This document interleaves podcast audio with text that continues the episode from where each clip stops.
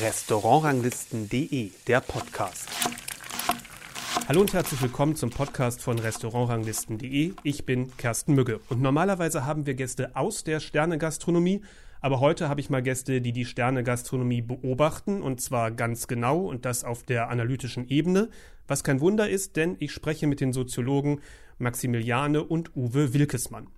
Sie haben das Buch Nicht nur eine Frage des guten Geschmacks, die Organisation der Sternegastronomie geschrieben. Es ist kürzlich im Springer Wissenschaftsverlag erschienen und das möchte ich mal sagen, für ein Wissenschaftsbuch relativ preiswert, nämlich 14,99 Euro als E-Book und 19,99 Euro als Hardcover. Im Hauptberuf sind die beiden Professoren an der Technischen Universität Dortmund. Maximiliane Wilkesmann beschäftigt sich mit Arbeits- und Industriesoziologie und wenn ich auf die Publikationsliste schaue, dann taucht dort eher die Gesundheitsbranche auf und auch immer wieder das Thema Wissenstransfer. Und Uwe Wilkesmann ist Direktor des Zentrums für Hochschulforschung der TU Dortmund. Das heißt, letztendlich beschäftigt er sich wissenschaftlich mit dem Hochschulbetrieb, das klingt ein bisschen für mich wie Elfenbeinturm im Elfenbeinturm, aber nachweislich verlässt er den oder verlassen die beiden den Elfenbeinturm nicht zum ersten Mal, denn das Buch über die Spitzengastronomie ist nicht der erste Ausflug außerhalb der Fachgrenzen. Sie betreiben auch noch das Portal Fußballforschung.de, das sozialwissenschaftliche Arbeiten über das Thema Fußball sammelt. Wahrscheinlich alle Arbeiten außer die, die sich kritisch mit Borussia Dortmund auseinandersetzen. Ist das richtig? Das stimmt.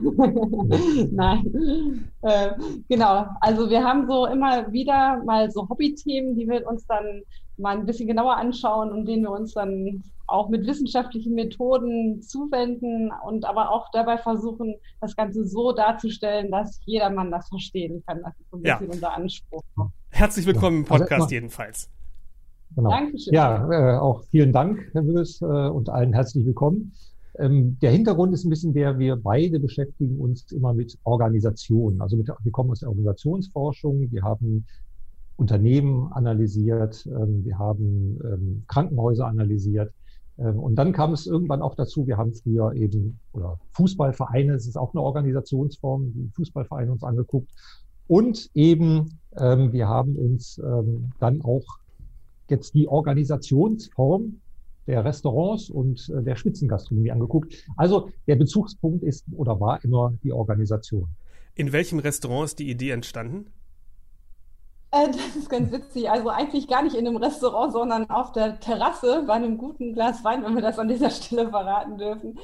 Und äh, wir haben einfach mal überlegt, ähm, also normalerweise macht man ja Forschung und wirbt dafür Mittel ein, um diese Forschung auch durchzuführen. Und wir haben gesagt, möchten wir wieder was zusammen machen, also wo wir wirklich nur Spaß an der Sache haben, aus reiner Freude und äh, reiner Neugier an einem bestimmten Thema. Und dann haben wir überlegt, äh, was würde uns interessieren? Fußball, klar, äh, das liegt so ein bisschen auf der Hand, vielleicht da nochmal vertiefend reingehen.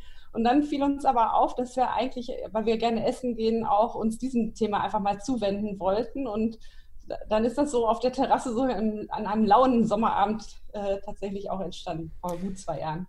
Ich selber, ich habe ja Soziologie nur im Nebenfach studiert, ähm, aber ich merke natürlich oh. auch, ja, ja, ja, ich merke natürlich auch, damals gab es noch Magister, also das ist schon ewig, ewig her.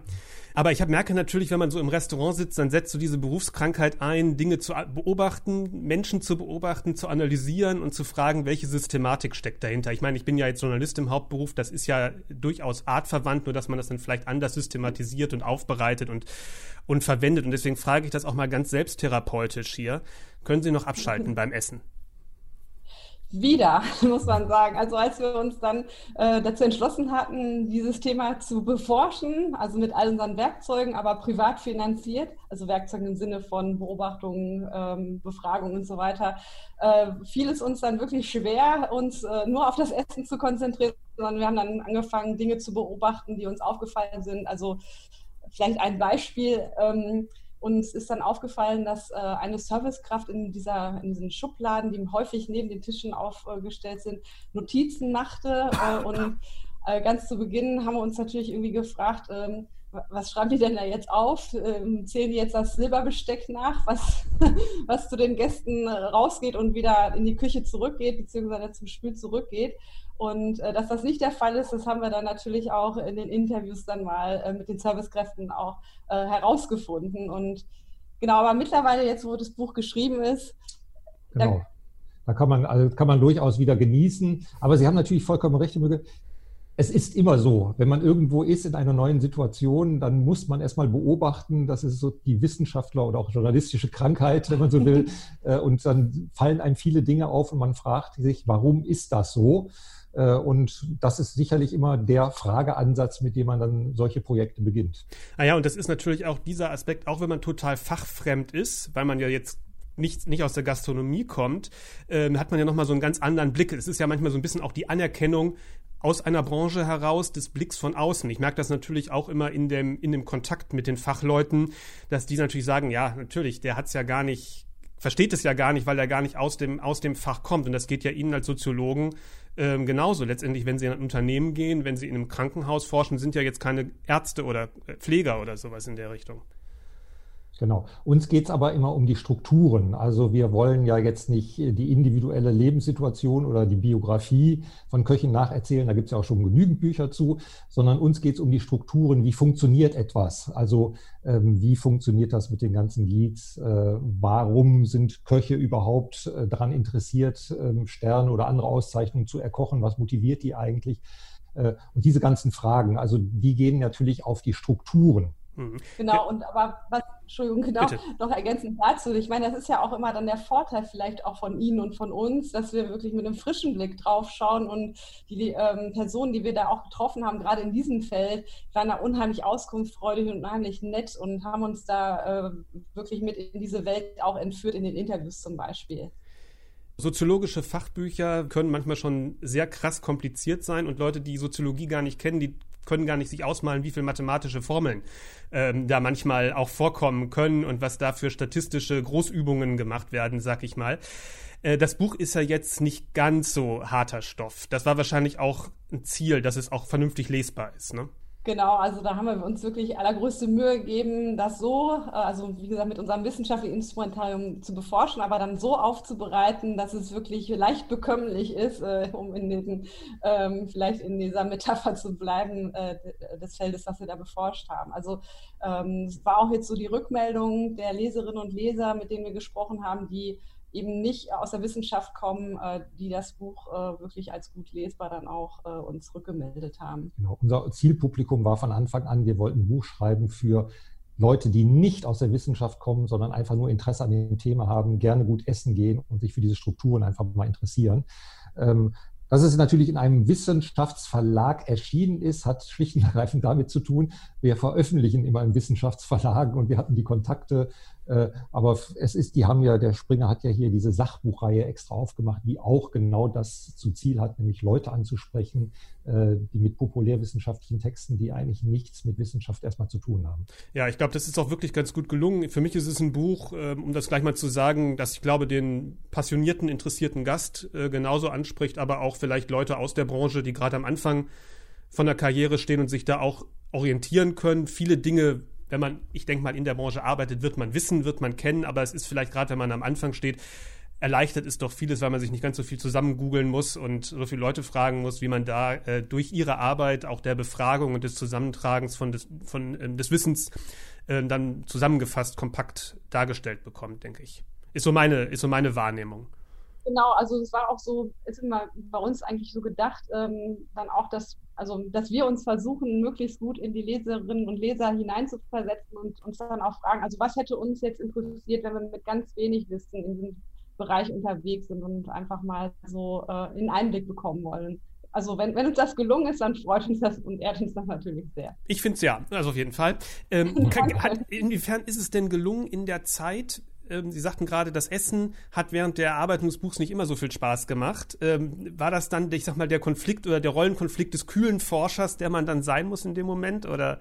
Nee, das ist nicht ganz richtig. Das Essen hat uns schon Spaß gemacht. So. Also das muss man richtig stellen.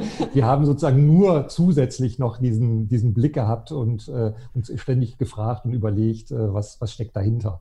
Also dann sitzt man da so und sagt, hast du das jetzt auch gerade gesehen? Was haben die denn da gemacht? Ach, das ist ja interessant, da müssten wir im Interview mal nochmal nachfragen. Und also wir sind während der Zeit halt auch essen gegangen und ähm, haben dann Interviews eben nicht während des Services gemacht, sondern zu gesonderten Terminen, so wie sie das wahrscheinlich ja dann auch immer machen. Ja, meistens am Morgen danach, wenn es ihr geht. Leid, manchmal auch am Tag, davor, am vor dem Essen. Ähm, in der Tat, Sie haben Interviews gemacht. Das ist der Hauptteil des Buches, der darauf basiert. Quali äh, qualitative Forschung, wie man so schön sagt. Ne? Ähm, mhm. Und zwar mit verschiedenen Köchen aus den verschiedenen Kategorien, drei Stern, zwei Stern, ein Stern und äh, Tellerbewertung und Serviceleuten, Restaurantleitern, Restaurantleiterinnen. Einige davon sind auch hier im Podcast schon gewesen. Ich nenne mal Barbara Engelbrecht, Jan Hartwig, Joachim Wissler, Heiko Nieder, Sven Elverfeld, Sascha Stemberg. Zu denen gibt's auch Folgen im Podcast. Und wenn man die gehört hat, dann wird man manche Zitate aus dem Buch auch ähm, wieder erkennen, ähm, weil die das natürlich ganz ähnlich erzählt haben. Aber in dem Buch sitzt das alles anonymisiert. Da steht dann immer, sind dann zwar längere Passagen aus den Interviews wiedergegeben, aber da steht dann immer nur ein Drei-Sterne-Koch, ein Zwei-Sterne-Koch, eine Restaurant Restaurantleiterin. Warum haben Sie das so, ich sag mal, anonymisiert, dass vielleicht nur, wer die Leute kennt, den Rückschluss ziehen kann, wer könnte das gesagt haben? Äh, ja, ganz, also uns ging es nicht um die Person dann an sich, sondern wir, also als Wissenschaftlerinnen und Wissenschaftler versuchen wir einen Schritt zurückzutreten und ein Gesamtbild zu zeichnen. Und da ist es dann an der Stelle erst einmal egal, wer das gesagt hat, sondern uns war es dann wichtig, an der Stelle eben zu zeigen, aus welchem Bereich kommen die jetzt. Also sind die, sind die eher im ein, zwei oder drei Stände-Bereich zum Beispiel unterwegs. Genau, also wir wollen ja Strukturunterschiede festmachen. Und die Frage war auch, gibt es Unterschiede zwischen ein, zwei und drei Sterne Köche zum Beispiel? Und das haben wir bei der Kreativität zum Beispiel dann hinter festgestellt, dass ähm, also wie die Köche sich selbst beschreiben, schon einen Unterschied macht, ob sie jetzt ein oder auf der anderen Seite zwei oder drei Sterne Köche sind. Also um solche generellen Zusammenhänge geht es uns und nicht, dass der Leser oder die Leserin dann hinter nur sagt, okay, das war der und der und der, ach ja, das weiß ich, ne? sondern allgemeine also, Erkenntnisse. Genau, also Leute, die natürlich im Feld unterwegs sind, die erkennen natürlich auch, so wie Sie, wer das nur gesagt haben könnte und auch die Interviewpartner werden sich sicherlich herauslesen.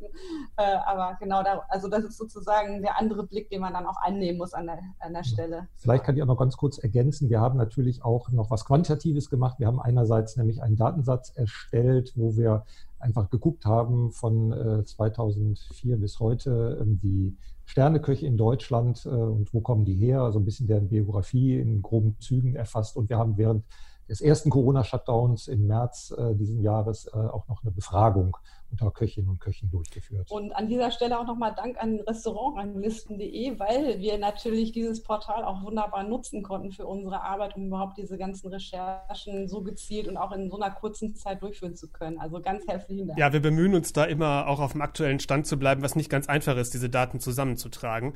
Ähm, trotzdem, Hauptteil waren die Interviews. Auf die anderen Sachen gehen wir gleich nochmal en Detail ein.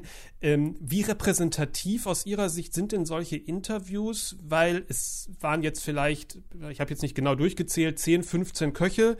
Es gibt 300 Sterne-Restaurants, mit anderen Worten 300 Küchenchefs. Vielleicht, wenn man mal rechnet, ungefähr 10 Mitarbeiter im Durchschnitt oder 15 Mitarbeiter im Durchschnitt haben wir vielleicht in Deutschland ja 3000, 4000 Leute, vielleicht fünf, die in der, in der Branche oder in diesem speziellen, sehr speziellen Segment arbeiten. Ähm, also wie repräsentativ können so qualitative Befragungen sein?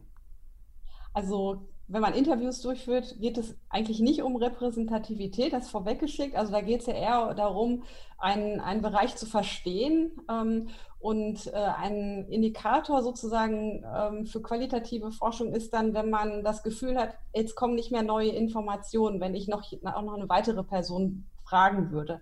Ähm, und wir sind ganz gezielt mit einem Übergewicht an zum Beispiel den also mit Interviews ähm, ähm, unter den Drei-Sterne-Köchen ins Feld gezogen. Also da haben wir ja zehn aktuell und wir haben vier davon auch interviewt ähm, in Deutschland. Und ähm, da war die Idee auch, dass die natürlich über ihren Werdegang viel mehr über das Feld berichten können und auch die Herausforderungen und den Wandel auch ähm, retrospektiv natürlich auch gut ähm, uns vermitteln können, äh, sodass wir da hier auch so ein un, also bewusstes Ungleichgewicht haben.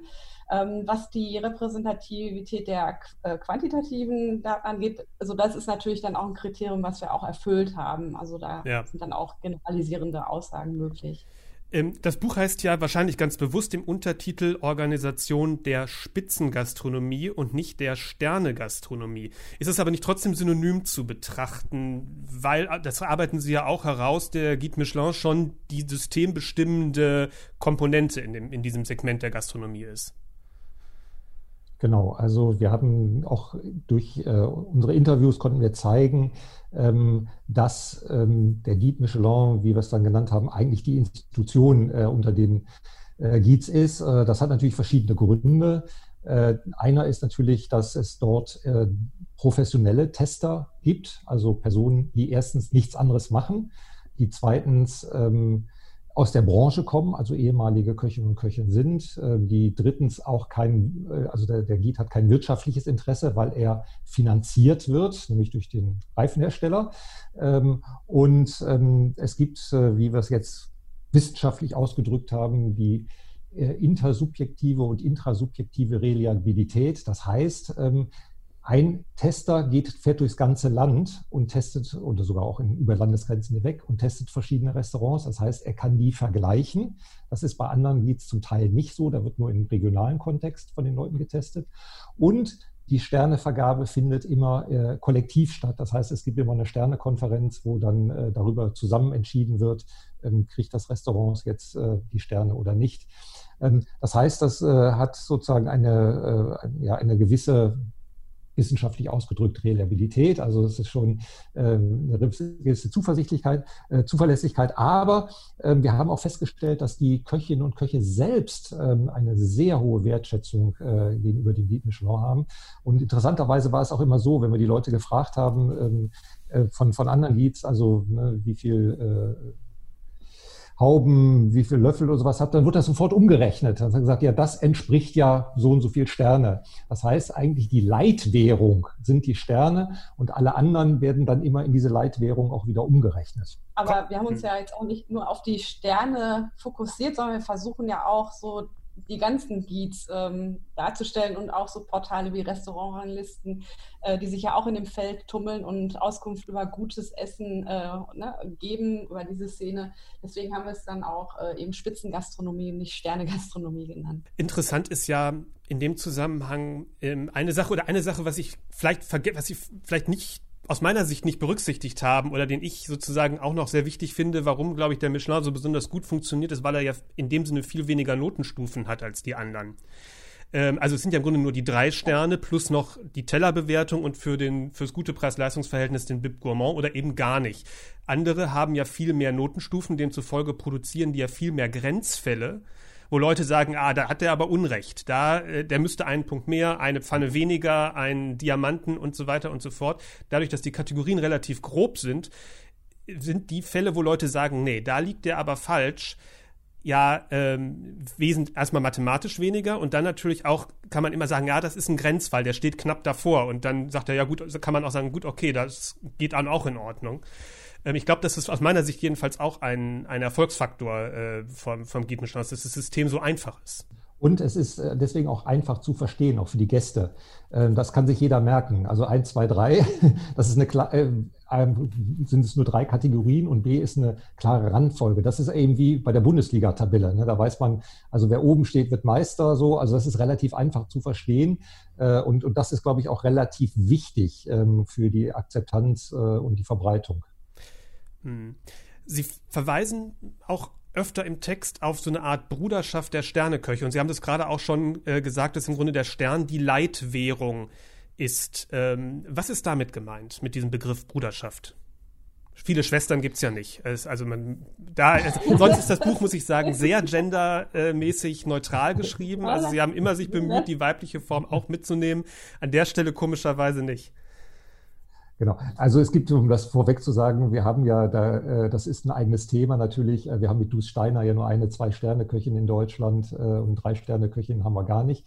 Von daher ähm, ist, ist, das natürlich ähm, traditionell so, dass es natürlich immer noch sehr männlich dominiert ist, aber wer weiß, vielleicht ändert sich das ja auch dann in Zukunft nochmal stärker. Ähm, mit der Brotherhood of Chefs, also dieser, dieser Brüderschaft der Köche, ist natürlich gemeint, dass gewisse Normen und Werte, die in der Küche herrschen, erstmal vermittelt werden. Ähm, also das Ganze muss ja während der Servicezeit wie ein Uhrwerk funktionieren.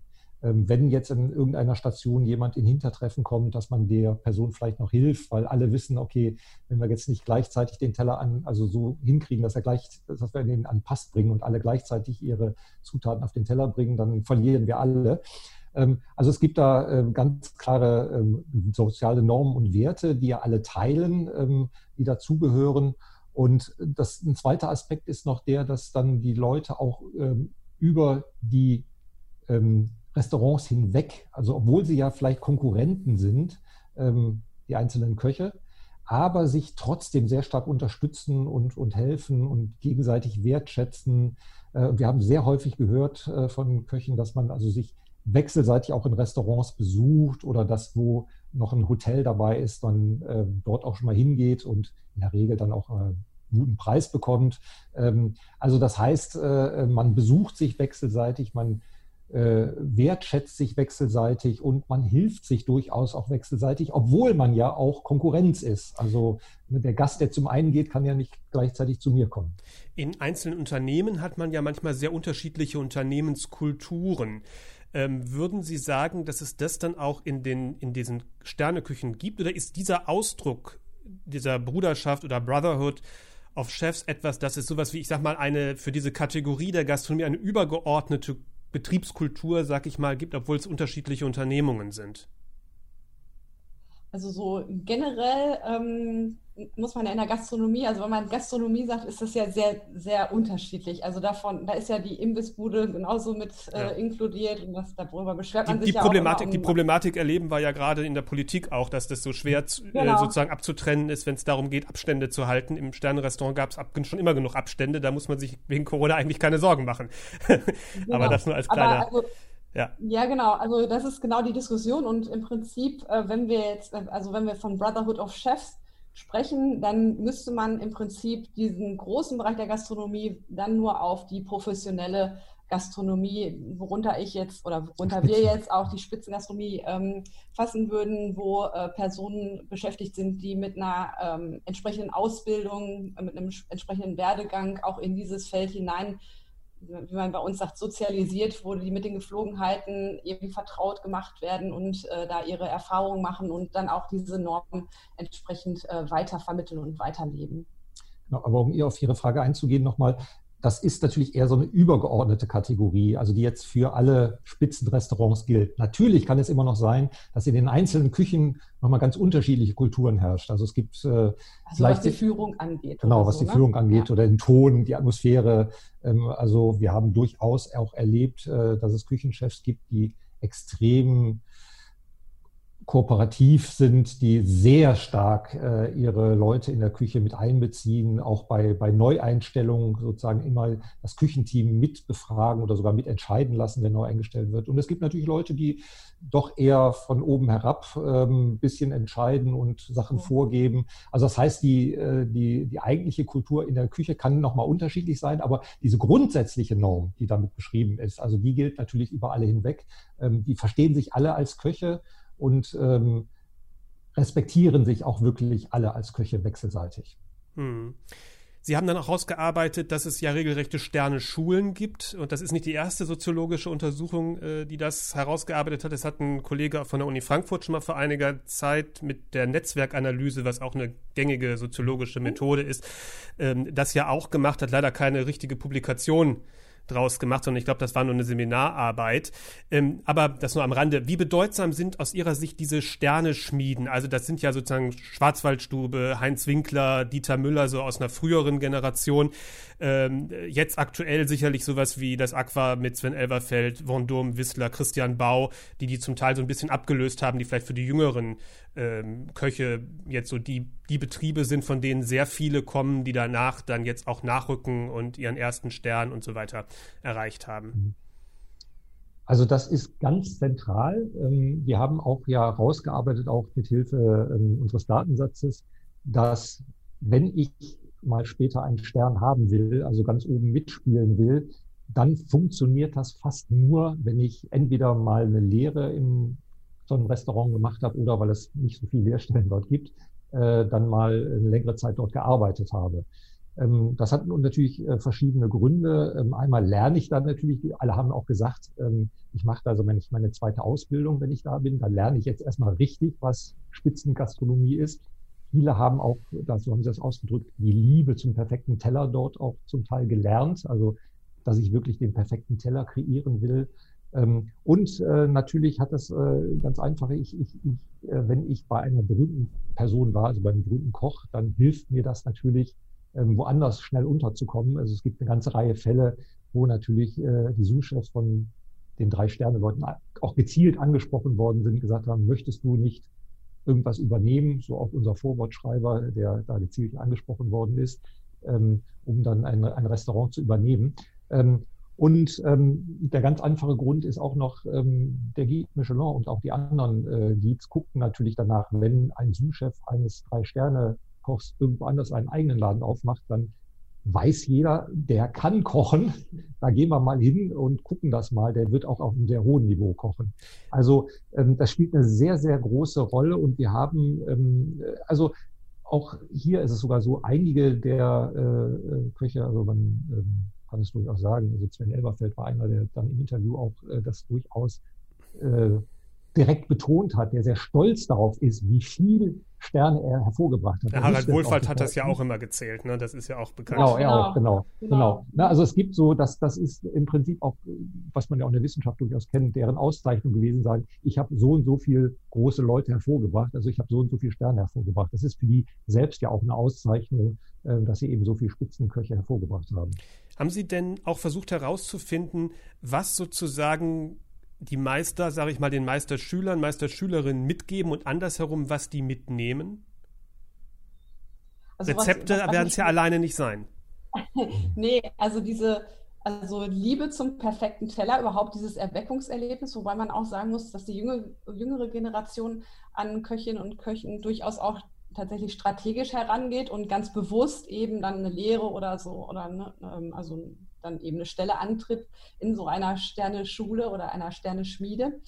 Ähm, und ähm, ja, zum anderen ähm, lernen sie natürlich auch die ganzen Abläufe dort kennen. Also wie ist die Küche organisiert, damit es dann am Abend fluppt? Wo, äh, wo bekomme ich gute ähm, Lebensmittel her, die ich zu tollen Gerichten und Kreationen verwandeln kann? Wie entstehen überhaupt neue Gerichte? Also all diese Prozesse bekommen sie ja dann hautnah mit. Und erst dann hat man ja so eine ungefähre Vorstellung, wie, wie man sowas selber auch organisieren könnte. Mhm. Und viele der guten Sterneköche entwickeln zum Teil auch mit ihren Sous-Chefs zusammen neue Gerichte. Das heißt, die sind in diesen Kreativitätsprozess schon eingebunden und die müssen ja meistens auch dann hinter im Abendservice auch dann gucken, dass es fluppt, also dass, dass in, der, äh, in der Umsetzung die Gerichte auch richtig gekocht werden. Ähm, also das heißt, die sind ja schon äh, sehr stark in diesen Prozess mit involviert und äh, wenn die längere Zeit da waren, dann können die das auch. Dann sind sie auch so weit, dass sie sicherlich auch äh, hervorragende Gerichte und hervorragende Menüs kochen können. Bevor ich gleich auf diesen kreativen Prozess nochmal genauer eingehen will, eine Frage möchte ich noch kurz zwischenschieben, nochmal zurückgegriffen auf den Guide Michelin und jetzt auch auf diese Sterneschulen. Äh, man könnte da, das klingt ja beides nach relativ statischen Dingen. Also sprich, ich sag mal, in der Soziologie würde man sagen, da reproduziert sich das System immer weiter selber, ja. Also der, der, der Sternekoch hat, bringt Leute hervor, die selber Sternekoch werden. Der Michelin guckt darauf, findet äh, wieder neue Restaurants von Leuten, die früher bei Sterneköchen gearbeitet haben, gibt denen dann einen Stern. Meine Wahrnehmung ist insofern eine andere, dass ich das Gefühl habe, dass der gerade der, der Michelin in den Bewertungen in letzter Zeit sehr viel dynamischer geworden ist, dass Konzepte Sterne bekommen, die vor 10, 15 Jahren mit Sicherheit keinen Stern bekommen haben. Andererseits sich aber auch die Köche viel entschiedenere, speziellere Konzepte gerade in den Städten in Berlin, äh, in Hamburg, in München überlegen und damit auch Erfolge in den Restaurantführern haben, ähm, was man überhaupt nicht mit dem klassischen Sterne-Restaurant in Verbindung bringt. Ist das in, sehen Sie da irgendwie einen Widerspruch oder habe ich da jetzt nur ähm, was nicht richtig gelesen? Nein, nein das ist kein, kein Widerspruch. Ähm, Im Prinzip wird denen ja äh, auch gewisse Kreativität gelehrt in diesen Sterneschmieden. Ähm, Sie würden gar keinen Stern bekommen, wenn Sie ein eigenes Restaurant aufmachen und Ihren Koch, äh, Ihren, Ihren Lehrmeister imitieren, also genau das Gleiche nachmachen würden. Das würde ja jeder sehen. Also in den Guides wird ja sehr stark auch äh, eben das Neue, das Kreative belohnt und bewertet. Das heißt, äh, wenn, ich, wenn ich jetzt irgendwo ähm, auch nur wenn ich eine eigene Handschrift letztendlich hinter entwickle, also wenn ich was, was Neues mache, werde ich auch wirklich wahrgenommen. Ähm, wir haben ja mittlerweile auch gerade im, im Ein-Sterne-Bereich haben wir ja eine hohe Zunahme an Restaurants und ähm, ich muss mich ja einfach auch differenzieren und absetzen. Und das ist zum Beispiel auch ähm, beim Guide Michelin durchaus ganz bewusst eine Politik, dass sie sagen, wir geben ja zum Beispiel nicht unsere Bewertungskriterien heraus, um genau das zu vermeiden. Wenn wir alle wüssten, nach welchen Kriterien wir genau bewerten, dann würden das alle nachkochen und wir hätten eigentlich ein Einheitsbrei. Also alle würden in allen Restaurants dasselbe machen und das wollen wir ja gerade nicht, sondern wir wollen gerade die Vielfalt, die Kreativität fördern. Und das ist ja ganz wichtig. Das heißt, äh, wir wollen gerade nicht, dass alle in eine Richtung gehen. Und wenn man sich auch selbst die Sterneschulen anguckt, äh, dann heißt das ja gar nicht, dass die alle die gleichen Menüs kochen, sondern gerade die Schüler unterscheiden sich sehr stark dadurch, dass sie dann ganz neue Einflüsse aufnehmen, die was ganz anderes machen, einen ganz eigenen Stil entwickeln. Sozusagen, sie haben nur das, die, die grundsätzliche äh, Idee mitbekommen, wie man sowas macht, wie man da hinkommt. Aber ähm, in der Umsetzung müssen sie immer noch was Eigenes entwickeln, sonst würden sie gar keine Sterne bekommen. Und das führt natürlich auch zu einer Vielfalt und das ist natürlich auch, sag ich mal, eine Entwicklung, die über die Jahre passiert ist. Also wenn man Eckhard Witzigmann äh, betrachtet, dann gab es um den herum gar nicht so viel. Und erst dadurch, dass er auch neue Leute hervorgebracht hat, äh, die sich für dieses äh, Segment auch interessieren und da Spaß dran haben und die wiederum weitere Generationen hervorgebracht haben, ist ja auch erst einmal so etwas entstanden wie Spitzengastronomie in Deutschland. Sie sind der Frage nachgegangen, was die Köche motiviert. Was motiviert Sie? ähm, verschiedene Sachen. Also einmal haben wir festgestellt, dass äh, die Spitzenköche alle sehr hoch aus sich selbst heraus, also intrinsisch, wie wir es nennen würden, motiviert sind. Das heißt, denen macht das einfach Spaß. Äh, die sind gerne Köche, die wollen sowas wie den perfekten Teller. Ähm, ne, denen, denen macht einfach äh, dieser Prozess sehr viel Spaß. Ähm, und auf der anderen Seite ist es aber auch so, ähm, dass sie natürlich den Anreiz haben, sie wollen die Auszeichnung, also die Sterne erkochen. Ähm, das spielt schon auch eine große Rolle. Äh, es gibt, wir haben im Buch auch viele Zitate, viele Stellen zitiert, äh, wie, welche ungeheure Bedeutung das im Leben einzelner Köche gehabt hat, äh, wenn sie ein, zwei oder drei Sterne hinter bekommen haben. Und das ist für die so ein unglaublich einschneidendes Erlebnis. Das heißt, die arbeiten wirklich, ich sage mal, ihr ganzes Leben darauf hin oder einen gewissen Abschnitt ihres Lebens darauf hin. Äh, und dann ordnen sie eben auch alles unter. Ähm, also und sie sind alle so ein bisschen positiv verrückt wie Sie, wie wir so ein bisschen. ja. Also äh, das ist genau, einer Sache aus Leidenschaft nach. Das ist genau der Punkt. Das ist ja schon eine eine, ich sag mal, eine krasse Blase, in der sich das abspielt in einer gewissen Art und Weise, auch was bestimmte Gästekreise angeht, die auch mit zu dieser Blase gehören, äh, bestimmte Medien, so wie wir auch sind, die da auch irgendwo mit drin spielen, für die das alles ganz normal ist, Punkte, Sterne, Pfannen, die dieses ganze System hoch und runter kennen. Wenn ich manchmal Posts unter unseren Social Media Beiträgen sehe, auch von Köchen, die dann sagen, ja, der soll mal seine Pinzette weglegen und mal wieder richtig kochen. Und manche Gäste lehnen ja auch, äh, also die nicht in solche Restaurants gehen, lehnen die ja auch natürlich wegen falschen Vorstellungen, wie ich sagen würde, aber regelrecht ab. Mit anderen Worten, man ist ja jetzt nicht die intrinsische Motivation kann ja jetzt nicht durch eine sehr hohe gesellschaftliche Anerkennung kommen. Das ist ja vielleicht auch durchaus anders als in, mit, mit anderen äh, Berufen. Also wenn Sie mit im Gesundheitswesen unterwegs sind, der Arzt ist ja überall sehr, sehr anerkannt beispielsweise. Ist ja schon ein Unterschied. Ja, ein Beruf mit dem höchsten Berufsprestige, tatsächlich ja die Ärzte. Aber ähm, es geht Ihnen in erster Linie dann aber auch nicht um die Anerkennung in der Gesellschaft insgesamt, sondern eben in dieser Blase. Also würde ich schon, also würde ich jetzt schon so sagen, äh, wie Sie es gerade beschrieben haben. Und es ist natürlich dann auch äh, in dieser Brotherhood of Chefs natürlich auch, äh, ähm, ja, sind da diese Statusunterschiede, die dann durch diese äh, Auszeichnung dann auch sich entsprechend äh, nach außen hin äh, einfach manifestieren. Aber das ist überall so. Also ähm, auch in der Wissenschaft spielt das eine ganz große Rolle. also Sterne so, nicht, aber. nicht Sterne, aber dass man sozialen Prestige äh, haben will. Und das heißt immer, ja. ich will anerkannt von meinen Kolleginnen und Kollegen sein. Aber das heißt ja nicht, dass ich in der gesamten Gesellschaft anerkannt bin. Selbst Nobelpreisträger, wenn Sie rumfragen würden, wer war Nobelpreisträger letztes Jahr äh, in dem, dem Fach, würden die allermeisten das ja nicht wissen. Aber ne? deutscher Aber, Meister im Fußball wissen alle. Das wissen natürlich alle, das ist klar. das ist was anderes. Ähm, aber so ist es ja in, den, in den Sterneküchen oder den Hobelküchen auch so. Also untereinander weiß jeder ganz genau, äh, wer wie viele Sterne hat und wer wo steht. Und alle Leute, die sich dafür interessieren, also wie gesagt, in der Blase, kennen sich sehr gut aus. Das stimmt. Aber das hat natürlich nichts damit zu tun, ob es ganz gesamtgesellschaftlich äh, eigentlich, so ist. Aber eigentlich, jetzt, ja, eigentlich dürften Sie so ein Buch ja aus Wissenschaftsstatusüberlegung äh, ja gar nicht schreiben, weil man darf man sich da ja auf gar keinen Fall außerhalb seiner Peer Group sozusagen irgendwie oh. äußern. Ja, das ist bei also, Soziologen ein bisschen anders. Ja, Doch. nee, also das ist ganz interessant. Also normalerweise, äh, vielleicht so eine Erfahrung auch, die mit dieser Publikation einherging, ist, dass man eigentlich normalerweise keine Anerkennung oder keine äh, Rückmeldung bekommt aus der Community selbst. Also dass, dass da gesagt wird, oh, was hast du denn da für einen tollen Beitrag geschrieben oder was ist denn das für ein tolles Buch? Also weiß ich nicht. Also zu meinem Buch, wie gehen Ärzte mit Nichtwissen um? Da gab es überhaupt keine Reaktion aus der fachlichen Community. Das Buch war ja schnell geschrieben, äh, das gibt es bei denen ja gar nicht. Kleiner Genau. genau. Nee, aber jetzt hier bei, bei unserem Buch ist es tatsächlich so, dass wir aus dem Kollegenkreis, aus der Wissenschaft auch äh, die Rückmeldung bekommen, das ist ja toll, also dass ihr auf das Thema gekommen seid, das ist eine super coole Sache und äh, freue mich, das Buch zu lesen oder äh, fand das super, dass ihr das aufbereitet habt. Und also ähm, das war ein ganz, eine ganz interessante und auch neue Erfahrung für uns.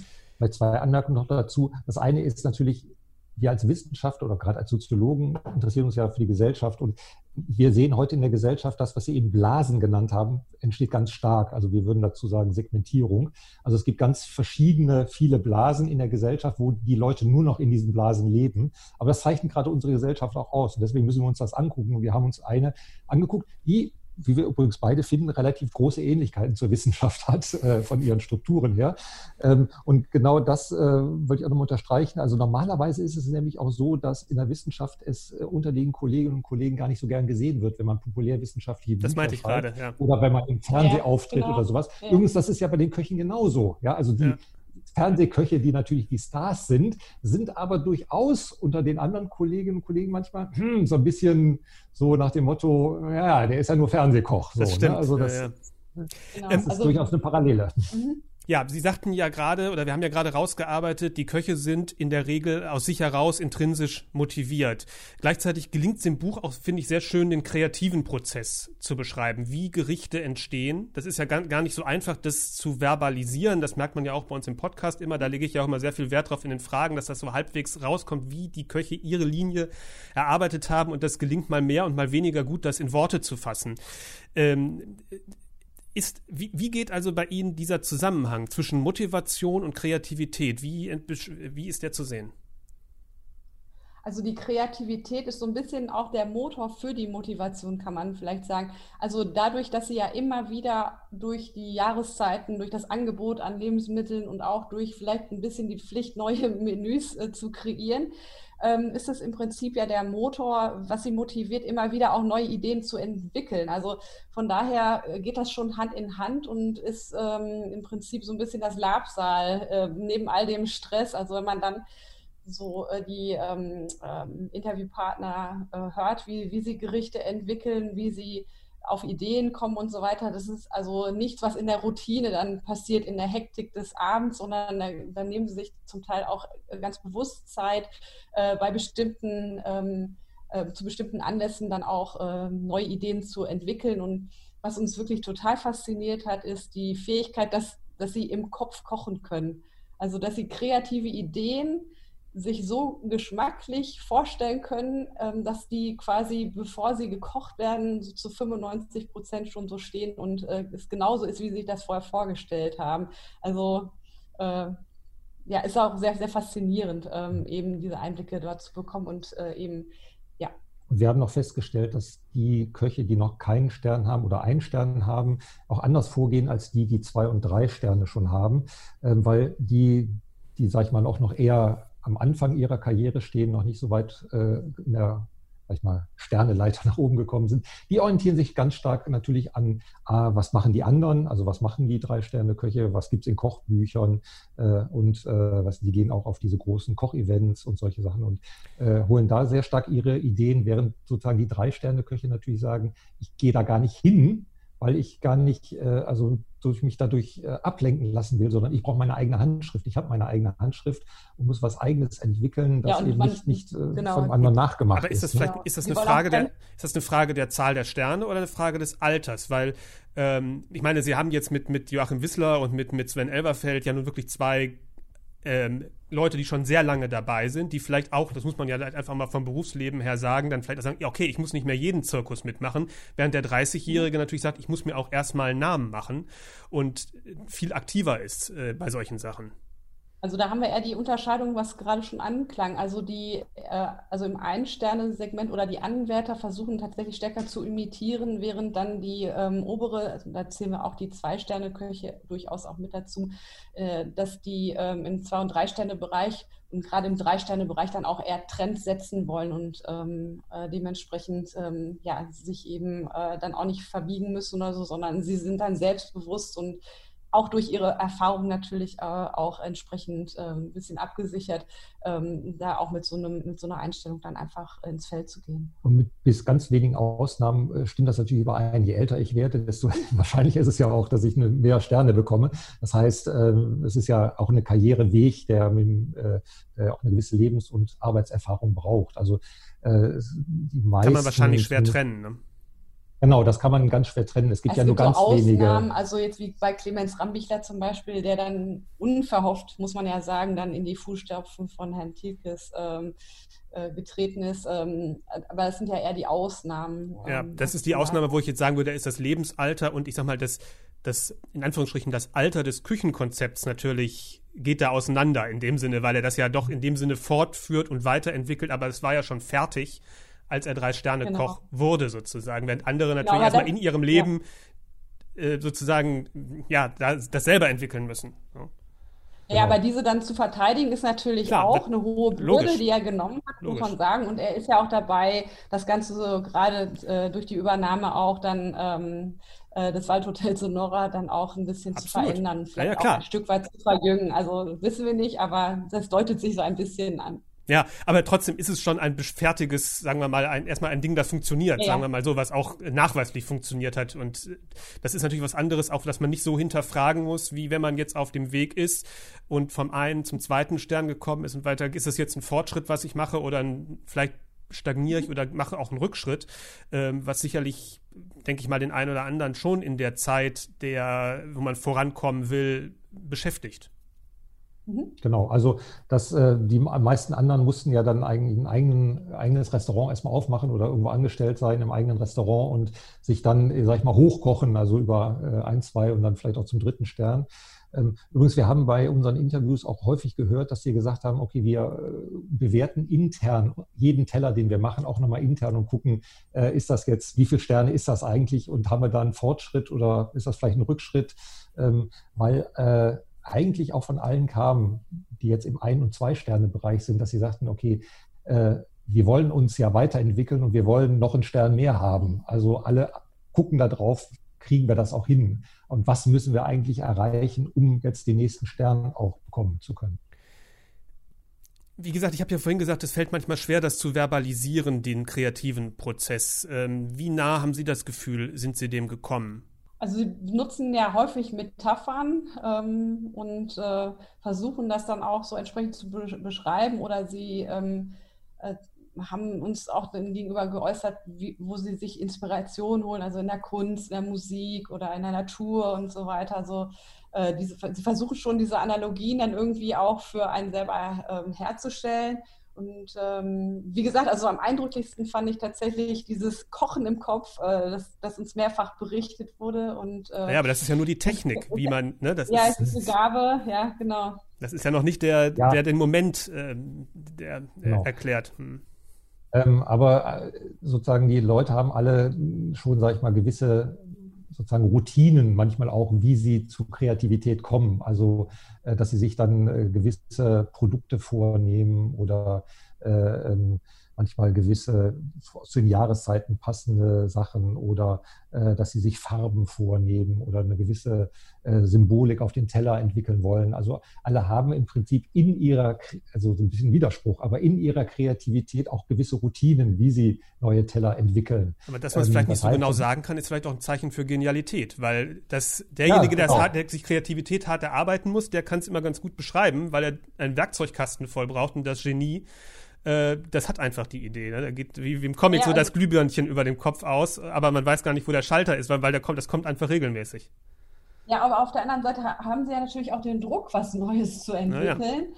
Und äh, das ist halt äh, so ein bisschen so ähnlich wie bei, bei uns in der Wissenschaft, so dass man häufig Berichte bekommt, die Angst vor dem leeren weißen Blatt Papier, also die Angst vor der leeren, vor dem leeren neuen Menü, was noch entwickelt werden muss. Also wo jemand im Interview auch meinte, also ich habe jetzt schon wieder, das war irgendwie, äh, weiß ich nicht, im, im Sommer oder so das Interview oder nee, es war im November. Ich habe jetzt schon wieder Angst vor dem nächsten Weihnachtsmenü für das nächste Jahr. Also weit im Voraus irgendwie äh, auch solche sorgen, dass die Kreativität ja dann irgendwie auch nicht greift. Äh, also das haben wir auch schon äh, Berichte bekommen, also nicht im einen, sondern auch durchaus im Zwei-Sterne-Bereich. Und wenn es ein Standardrezept gäbe, das ich jedem vermitteln könnte, dann wären ja alle drei Sterne Köche, dann wäre es nichts mehr Besonderes. Das war eine Frage, die ich hier noch stehen hatte, ob Sie die Sterneformel jetzt gefunden haben.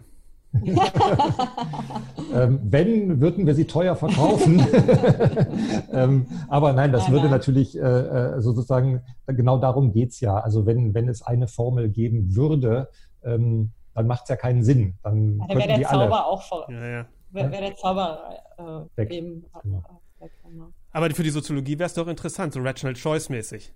So eine schöne Formel mit ja, genau. Ähm, das, das Problem ist. Äh, Oder zu ähm, kalkulieren, wie, wie die Gäste kommen. Das, dann kann man das wenigstens, den, den wirtschaftlichen Erfolg ah, ja, aber dann, Also wirtschaftlich würde man ja sagen, auf keinen Fall irgendwie ein Sternerestaurant aufmachen, sondern ein gutes, äh, ja. äh, weiß ich nicht, ein guter Italiener oder so, damit kann man dann. Aber es gibt ja auch äh, unter den Sternerestaurants, sagen wir mal, sehr große Unterschiede, welche die wirtschaftlich gut funktionieren und andere, die sich sehr mühen müssen.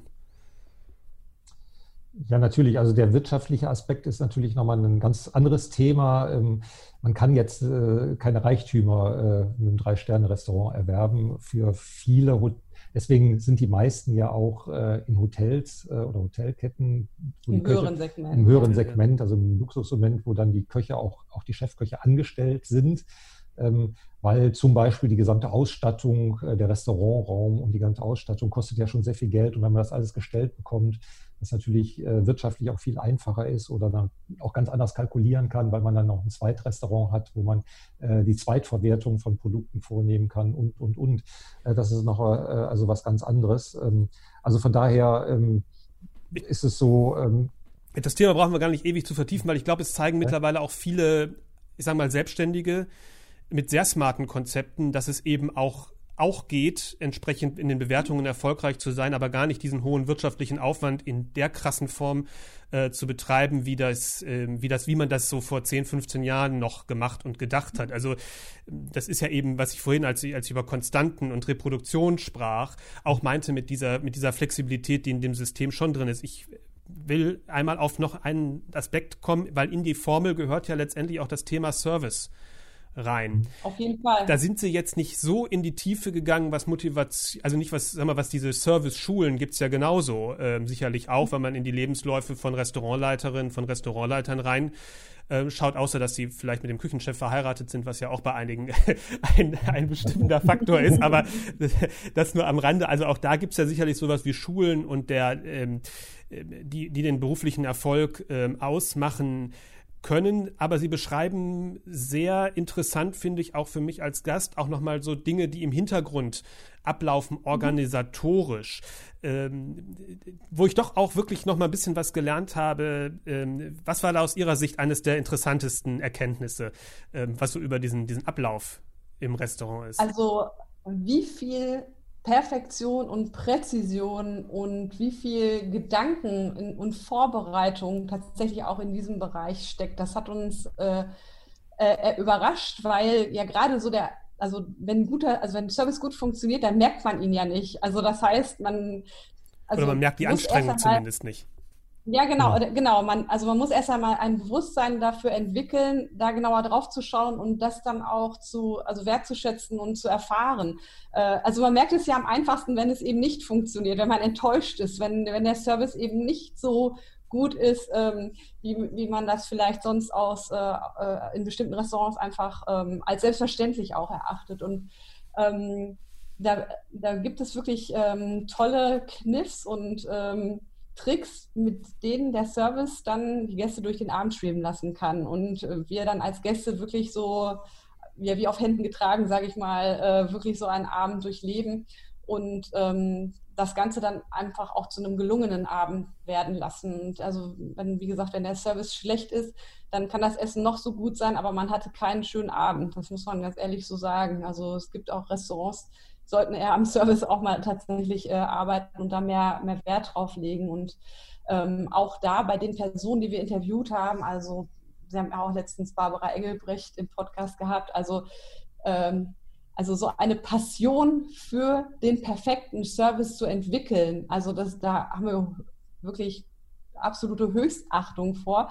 Ähm, also diese Passion dann auch wirklich den Gästen zuteil werden zu lassen. Also das ähm, ähm, war müssen wir ehrlich sagen, war am Anfang, als wir uns das Thema überlegt haben, gar nicht so der Fokus. Aber wir haben dann natürlich in unseren Restaurantbesuchen auch genau auf solche Dinge geachtet und ähm, ähm, haben dann auch äh, entschieden, eben den Bereich des Service äh, tatsächlich auch mit, äh, mit zu adressieren in unserem Buch und auch da die, den Aufbau, die Hierarchien, die Abläufe, die, wie gesagt, die Tricks, äh, mit denen sie arbeiten und auch die Schwierigkeiten, mit denen sie da umgehen müssen, ähm, dann auch äh, entsprechend mit aufzunehmen, darzustellen. Also der perfekte Teller muss auch perfekt serviert werden. Hm. Ähm, und äh, da hat uns natürlich einfach interessiert auch die, die nicht sichtbaren geheimen Signale, die unterm Service herrschen, äh, damit nicht ständig nachgefragt werden muss. Also wie wir es aus guten Restaurants kennen, dass natürlich nicht immer der Gast auch gefragt werden muss, wem gehört jetzt also der Teller oder wer kriegt das Getränk oder haben Sie schon, äh, weiß nicht, jetzt den Aperitif, den, den Aperitif bestellt oder, oder nicht, so dass das, äh, ne, das also all dies äh, muss unter den Servicekräften klar sein,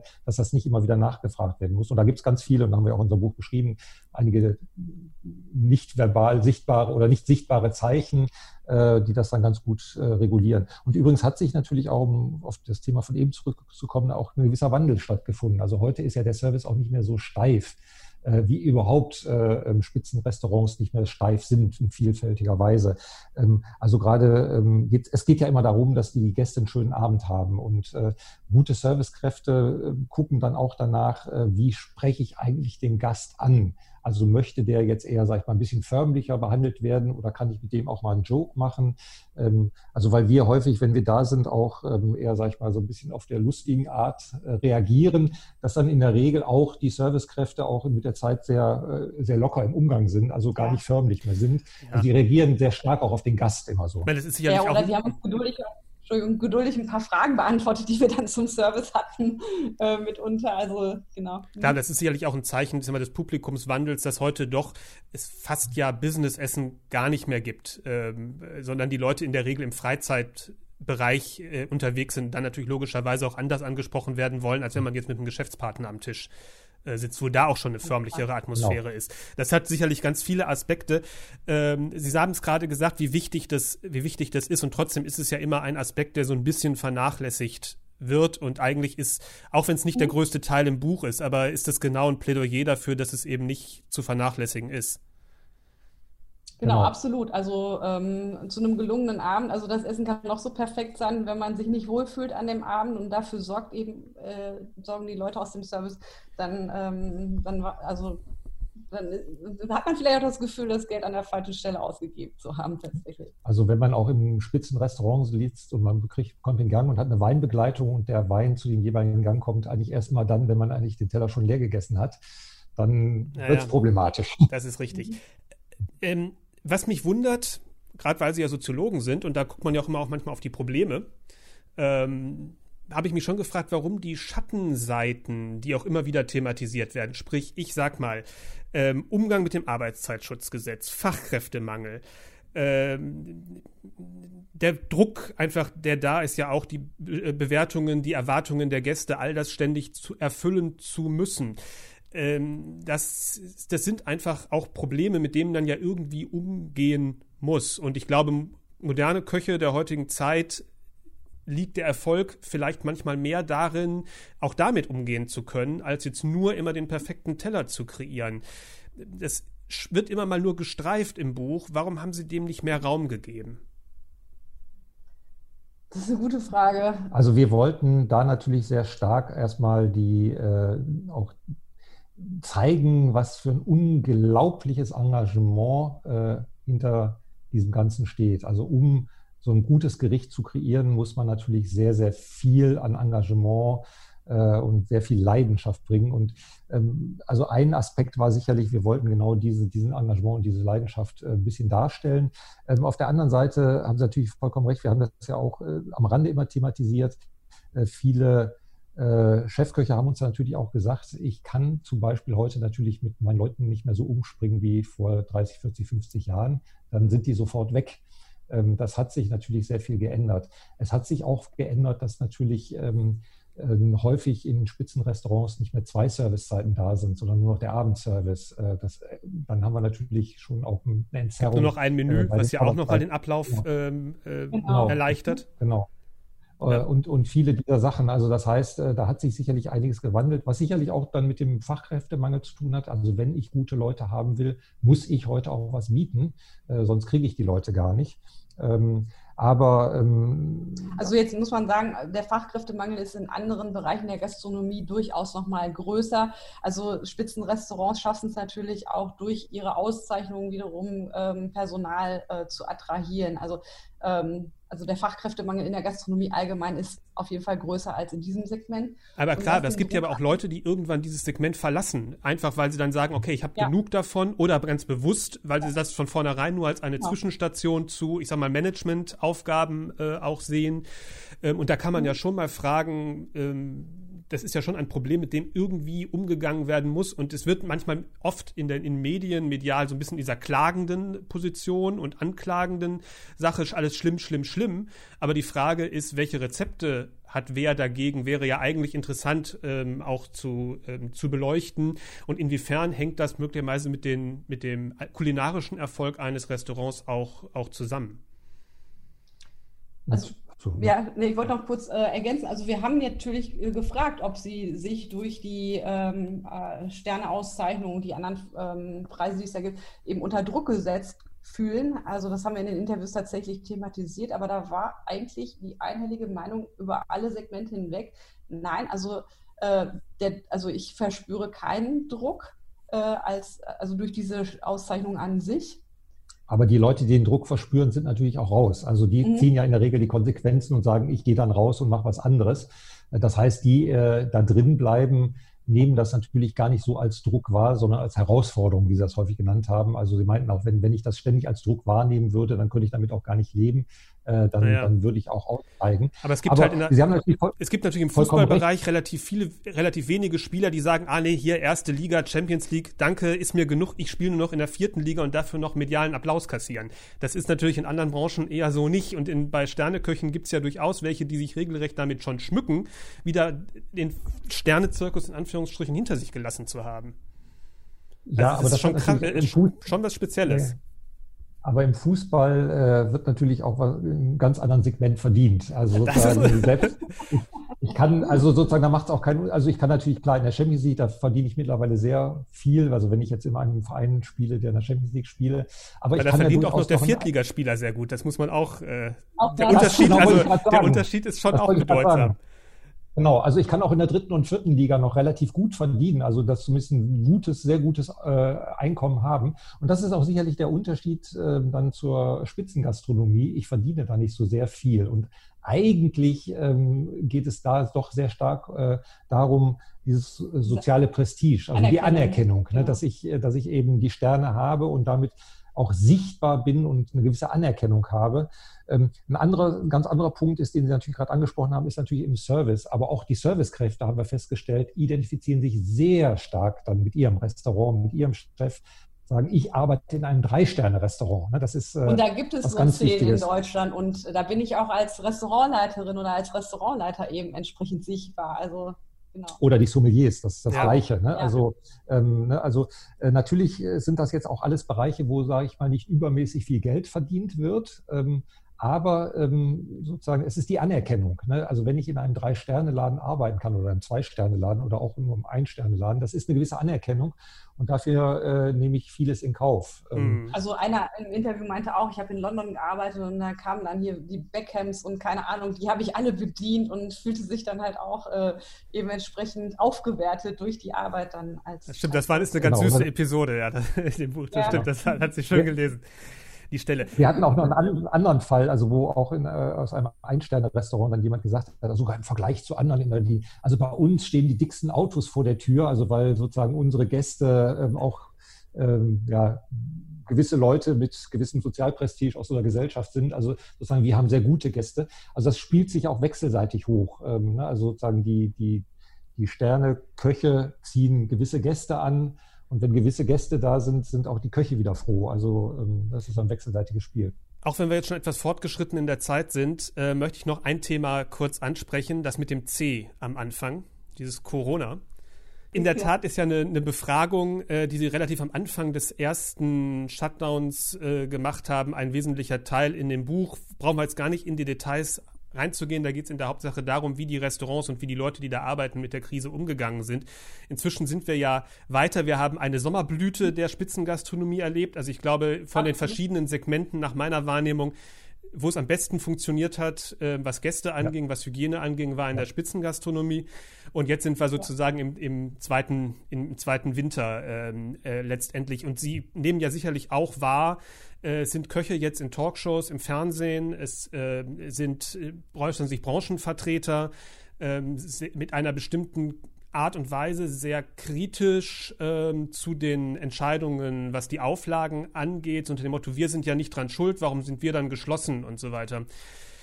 Verstehen Sie diese Haltung? Können Sie nach, Ihrer, nach Ihren Forschungen erklären, wo das herkommt? Ähm, ich, sagen wir mal, man kann ja, wenn man sich die gesamte Gesellschaft angucken, anguckt, das schon stark hinterfragen, ob es nicht, weil ja doch sagen wir, die politische Linie im Moment die ist, wir müssen allgemein Kontakte reduzieren und die, die man am ehesten mhm. reduzieren kann, sind halt die in der, im Freizeitverhalten. So ist ja im Moment die politische Argumentation. Ähm, wie, wie haben Sie jetzt so die letzten Monate das beobachtet, was aus der Gastronomie gekommen ist? Das würde mich noch interessieren. Also vielleicht erstmal vorab, äh, wir haben ja im Sommer auch äh, das Buch an all unsere Interviewpartner übergeben und wir waren in ganz vielen Restaurants und was Sie eben sagten, war auch unser Eindruck. Alle sagten, wir sind total ausgebucht. Äh, es war schwierig auch für uns, einen Tisch zu bekommen. Genau. Also es lief sehr gut. Ähm, natürlich sind jetzt viele Spitzenköche enttäuscht, dass sie mit äh, der Pommesbude, mit dem Pizzarestaurant, wo man sehr viel enger sitzt, in einen Topf geschmissen werden. Ähm, allerdings ist das natürlich durchaus, wie Sie auch richtig sagen, für die Politik nicht ganz einfach, da zu differenzieren. Äh, also wenn man sagen würde, es gibt die Spitzengastronomie und die andere Gastronomie, dann würden die anderen auch sofort klagen äh, und sagen, äh, nee, wir sind ja auch Spitzengastronomie. Also man würde wahrscheinlich gar nicht gerichtsfeste Kriterien hinbekommen, um das zu differenzieren. Und deshalb wird da sicherlich alles über einen Kamm geschert, was uns sicherlich auch leid tut. Aber wir haben jetzt auch festgestellt, also es ist ja durchaus politisch jetzt auch so durchaus positiv reguliert worden, dass jetzt im November ähm, ja ähm, die 75 Prozent äh, des letzten Novembers äh, genommen werden an Umsatz und dass, wenn jetzt zum Beispiel Takeaway gemacht wird, eben das nicht darauf angerechnet wird, wie es noch im, im März, April der Fall war. Und viele Spitzenköche, die sehr clever sind, haben da ja sehr gute Konzepte mittlerweile entwickelt und das boomt richtig, äh, der Takeaway-Bereich. Also, also sie sind auch ausgebucht, also bitte keine Bestellungen mehr. Solche Nachrichten sieht man ja auch. Und man muss auch sagen, dass, ähm, dass wir da nochmal differenzieren müssen zwischen denjenigen, die selbstständig sind, die da auch die Freiheiten haben, gerade in, also, auf, also auf die Schiene Takeaway zu setzen und den anderen, die eben äh, angestellt sind. Also zum Beispiel das Vendom äh, wurde auch erst im September wieder eröffnet, weil der Hotelbetrieb auch ruhte bis dahin. Und äh, das ist natürlich für, für, ähm, für die ganze Mannschaft dort äh, auch schwierig gewesen, in dieser Zeit, in, also mit dieser Lehre auch um, umzugehen. Also da muss man nochmal stärker differenzieren und klar, also Ja, wir verstehen das auf jeden Fall. Ähm, aber es ist natürlich auch klar, mit Takeaway alleine kann der Betrieb nicht über Wasser gehalten werden, aber ich glaube, das ist schon eine extreme, ich sag mal, Sympathie und Charmoffensive für die hochwertige Gastronomie ist, dass man auch merkt, A, sie können was anderes, B, sie machen sich Gedanken, C, wenn ich es dann doch mit einem anderen Takeaway vergleiche, merkt man auch nochmal den Qualität, Qualitätsunterschied zu Hause. Also das sind auf jeden Fall Moves, die, glaube ich, sich auch, das hat man, glaube ich, auch im Sommer gemerkt, sehr mhm. bemerkbar, äh, sehr positiv bemerkbar gemacht haben. Genau. Ja, ja, also wobei äh, natürlich da auch die Schwierigkeit besteht bei den Stammgästen, die erwarten da natürlich dann auch ein Zwei-Sterne-Menü in, und das kann man nicht in der Pappbox servieren. Das also das ist halt auch so ein bisschen ja. der Spagat.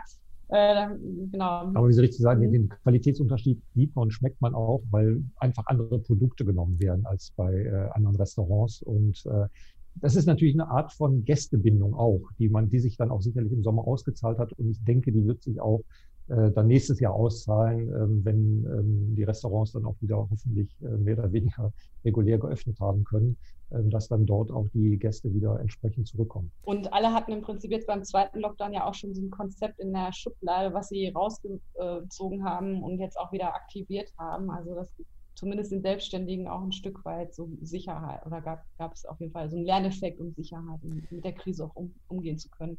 Nochmal zum Schluss gefragt, wo sehen Sie jetzt die Spitzengastronomie am stärksten mit anderen Augen? An, an welchem Punkt als vorher? Als, als Sie noch als unbedarfter Gast in Restaurants gegangen sind? Also uns sicherlich doch noch viel stärker deutlich geworden, welche unglaubliche Passion, Liebe, Leidenschaft, Schweiß, Blut und Tränen dahinter stecken, äh, wie viel da wirklich auch investiert wird, ähm, tolle Kreationen wirklich auf den Tisch zu zaubern. Ähm, ja, auch der Service zum Beispiel, mhm. ne, auch da äh, wirklich diese, ja, diese Gedanken, die sich gemacht werden, um den perfekten Abend zu ähm, äh, den Gästen zu bereiten. Also das, das äh, hat uns, würde ich auch, ne, also mich mhm. auch äh, in, in der Hinsicht nochmal stark ähm, geprägt und ähm, und vielleicht auch bei den Guides, muss man doch sagen. Also die, äh, die Beurteilung, man, es wird ja immer viel darüber diskutiert, äh, stimmt das oder stimmt das nicht. Äh, aber ich denke, so die schwarzen Schafe, die mal da drunter sind, sind wirklich vereinzelte, wirklich ganz vereinzelte Fälle. Also wenn man ähm, sich da wirklich zum Beispiel den Guide Michelin einfach nimmt und in der Regel danach geht, hat man eigentlich immer eine perfekte Auswahl. Also ähm, das ist schon das stimmt schon einfach, äh, wie mhm. dort getestet wird. Aber diese Wertschätzung für die Passion, das ist schon der wesentliche Punkt. Und ich sehe jetzt zwei Möglichkeiten ja. für den Lockdown. Entweder man hört unseren Podcast durch, die ganzen alten Folgen, weil da kommt das nämlich auch in den Interviews mit der Köche äh, zur Geltung. Oder man kauft sich das ja. Buch.